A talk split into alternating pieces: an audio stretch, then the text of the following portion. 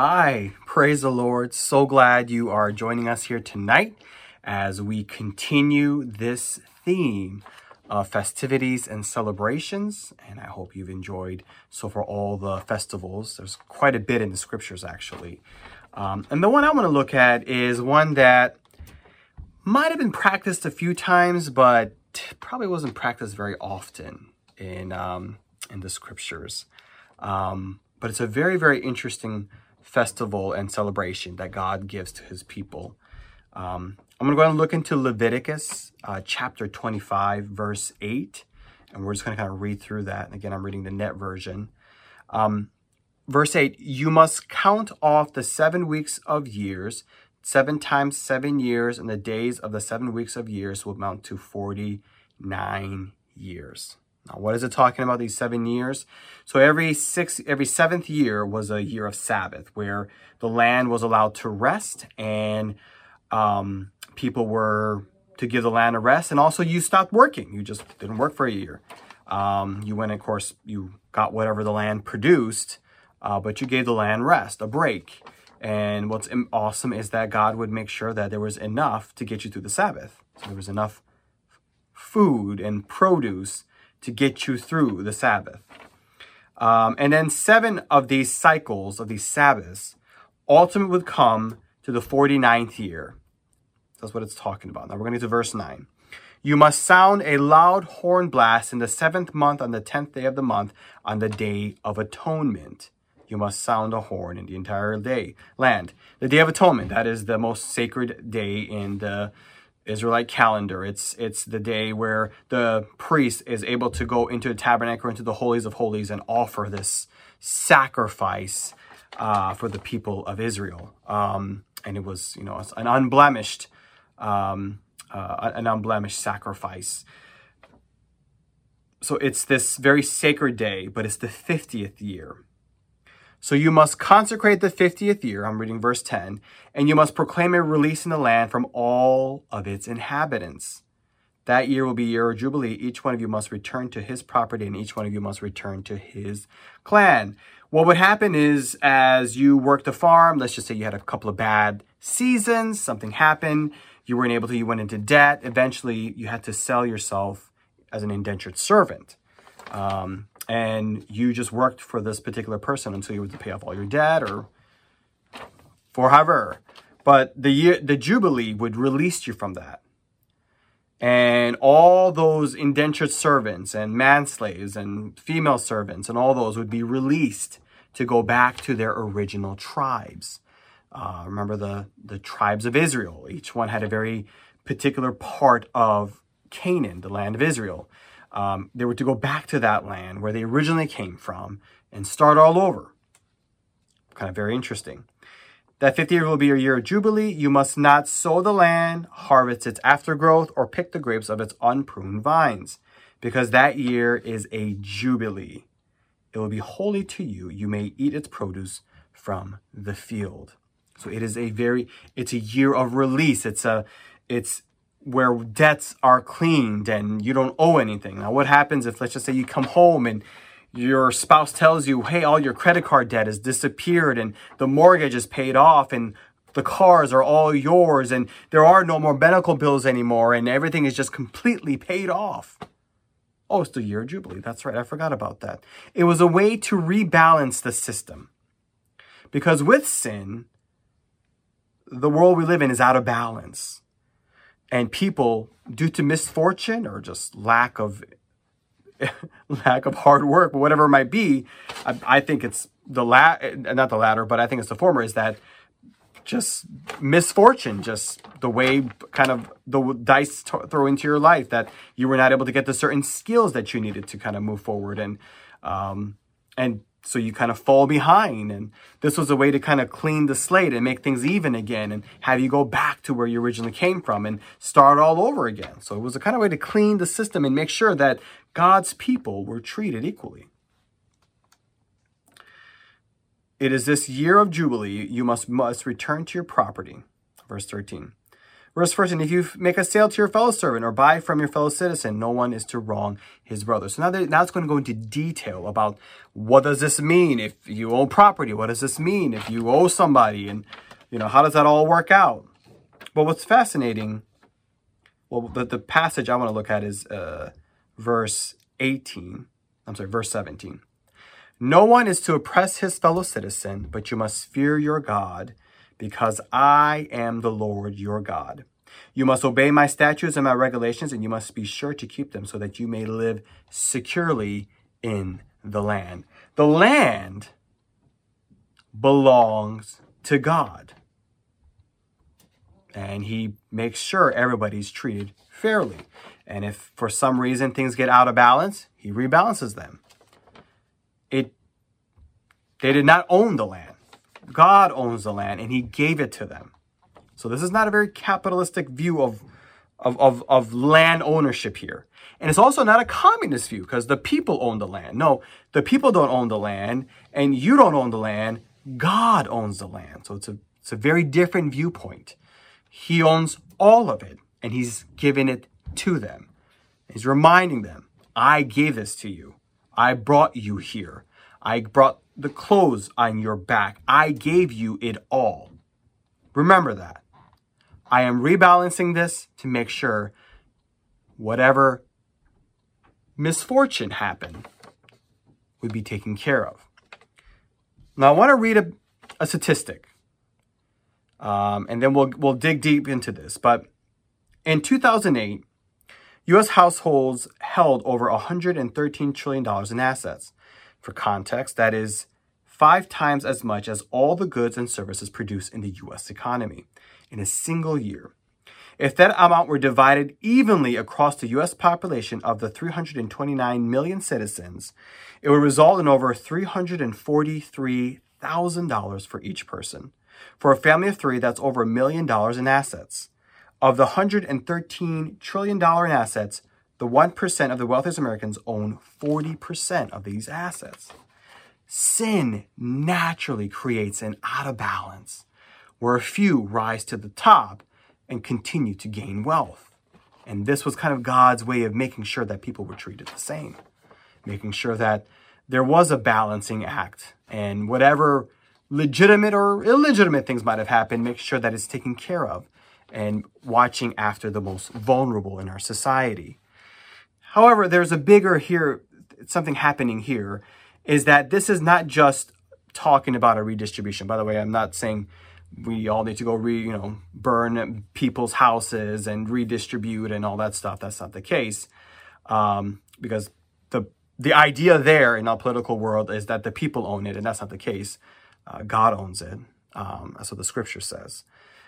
That, that's not what I'm talking about. I, I just want to demonstrate how out, out of balance our world is because of sin.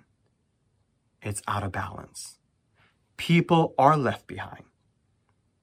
People are not able to move forward.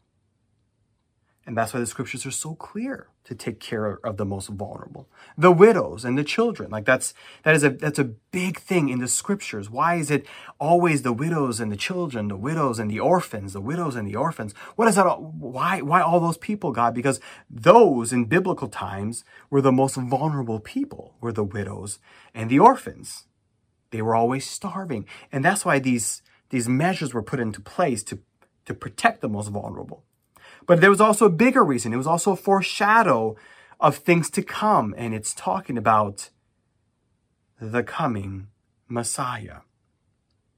Because on the Day of Atonement, you brought your sacrifice, your unblemished sacrifice, and you offered it up to God, and He would consume it with the fire, and your sins were good for a year. And then this jubilee happens and everything is just wiped clean. And then kind of the world gets out of balance once again. But there was coming a day where that would be taken care of. A day where all sin would be wiped clean by one sacrifice. It's a pretty big day People always say, oh, why does, you know, our, our calendar system, it's 2000 AD, and, you know, why does it matter? Of course, it was a bit off, but, but that was a big day. That was a pivotal day where I did not have to worry and look at a list of animals and see what sins I have committed. Did I get a pigeon? I mean, what kind, what was the sin here? Is it a pigeon? Do I have to get a guinea pig and take this before the temple so I can be made whole and clean and God can forgive me? And I mean, it was this entire ritualistic system. And do I go to the discount place? Do I go to the local Costco's to get my pigeon? Or do I get it at the temple and they're going to charge me an arm and a leg because it's convenience? And, and I mean, this, this capitalist system was already developing around the temple system. And this, again, I'm not against capitalism. I'm just, I'm just telling you how it all developed. And, he came and he took care of that and he wiped everything clean. And he forgave you of all of these sins. So that you and I can boldly go before him. That we can ask for his forgiveness and it can be forgiven. Because when he died, it changed everything. You know, we have this isn't an Easter message, but it's it's it's a it's a it's a fundamental part of the Christian message is what Jesus did on Calvary had massive ramifications for us today. In that we have full trust and confidence that we are forgiven. And if we do something, if we happen to do something, we can go before him that's huge. That's huge. We don't understand it because we've been living with it for so long and we're so accustomed to it that to us it doesn't seem that big of a deal, but it is a big deal. I mean, I've always wondered how life would have been if I lived before Jesus came. When I had to go to the temple or before I even knew God. I mean, before God was revealed. And I mean, how was that like? But thank God he came for you and I. And thank God he paid for it all. Because while we were yet sinners, Christ died for you and for me. He died for it all. The year of Jubilee. Here's the sad thing about this um, this amazing celebration that I love studying. There's so much um, theological richness in this celebration. What's sad is that most likely it was celebrated a few times, but after that, it really wasn't celebrated. Um, because people didn't want to give up their properties and people don't want to release people. So power struggle. Sin came in and destroyed that. But now it's here as a reminder of what God's original plan was that we are all important in His sight. We are all the same. God does not care the amount of influence, the amount of wealth, the amount of exposure that one has. He cares just lonely you. He cares about you. And this is what an example it was that he wanted to make sure that things didn't get out of balance. And he wanted to remind the children, I mean, he wanted to remind the Israelites that this is my land. I'm giving this to you because you guys are my children. I'm, I'm giving this to you so I can take care of you. And if things get out of balance, I make sure that everyone is taken care of the same. And that's the kind of God you serve. That's the kind of God I serve, is this God that He's not impressed. He's not impressed by what you bring to the table.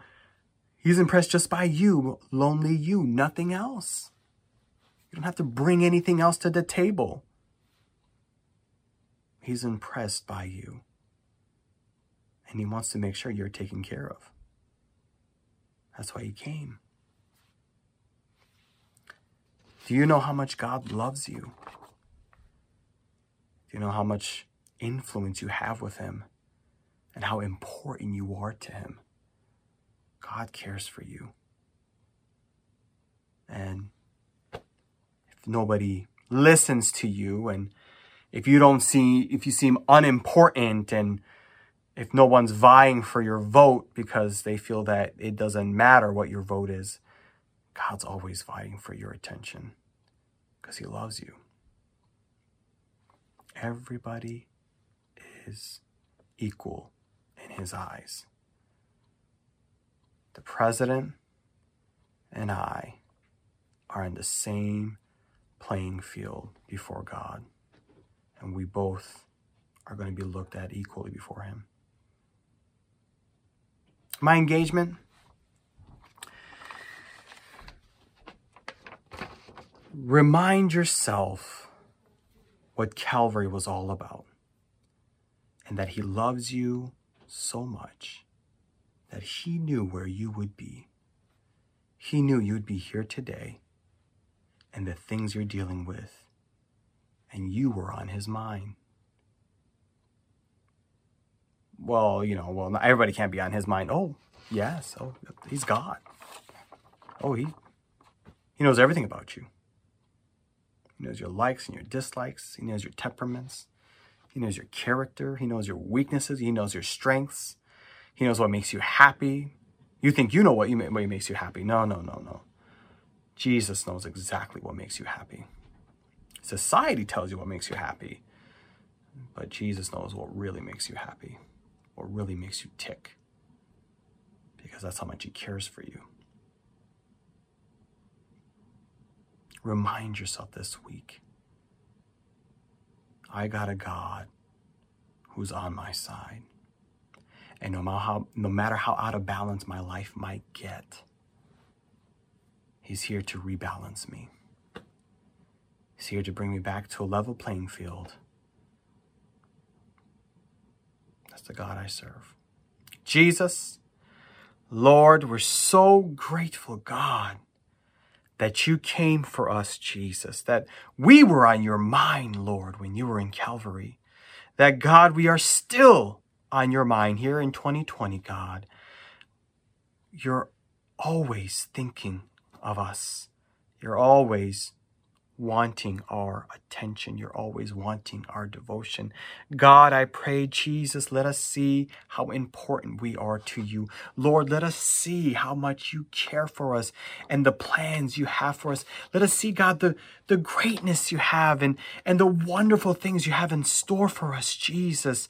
You are a God of hope and peace. You're a God of joy, and you want to bring God, us, God, wholeness, Lord. I pray, Jesus, that let us realize the mighty God you are. And God, how much you want to bring our life into balance as the world, Lord, is out of balance, Jesus.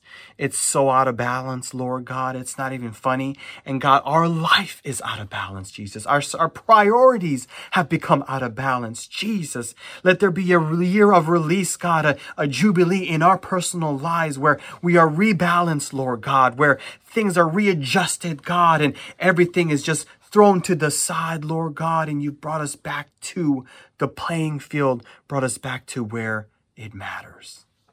Back to you, Jesus. God, I pray that you touch our congregation, touch our saints, Lord God, touch our brothers and our sisters, Jesus, and be with us, Lord God, during these interesting times. We love you, Jesus. We worship you. In your precious name we pray. Amen. Amen. God is good. Let's get a hold of him. Let's get a hold of what he's trying to say. Thank you. And I'm looking forward to spending with you, spending more time with you as the week progresses.